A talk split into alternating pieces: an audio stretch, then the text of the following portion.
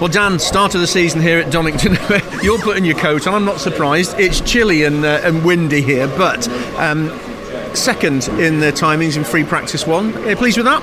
Uh, yeah, yeah. If it were qualifying, I'd be over the moon. No, it's, it's just free practice one. At the end of the day, a lot of housekeeping done by all the teams. You know, you, have got to prepare yourself for what's to come.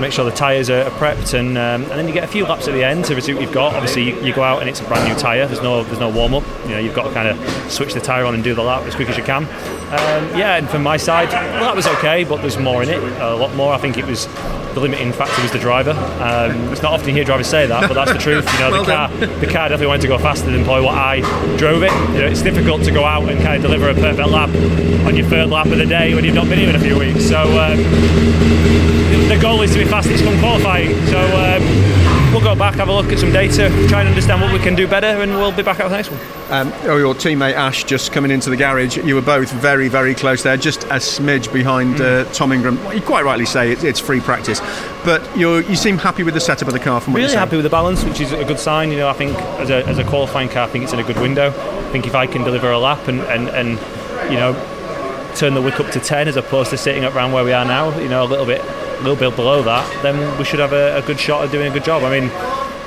it's a good it's a good starting point. You know, you don't see often that people go up and down dramatically. You know, it's hard to sandbag. Okay, they might not press the button. Some people might be pressing the button, but you know, at the end of the day, I think if we've got a good car, there's no reason why we can't we can't challenge in the top four or five.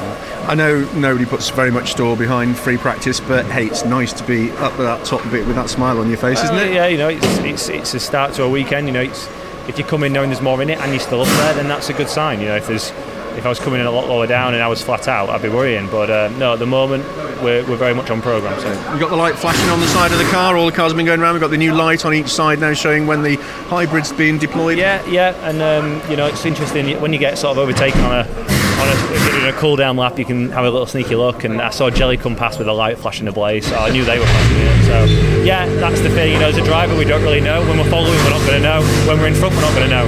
But obviously, you get on the side, you can kind of have a bit of a cheeky look. So great session, well done. Cheers, Dan.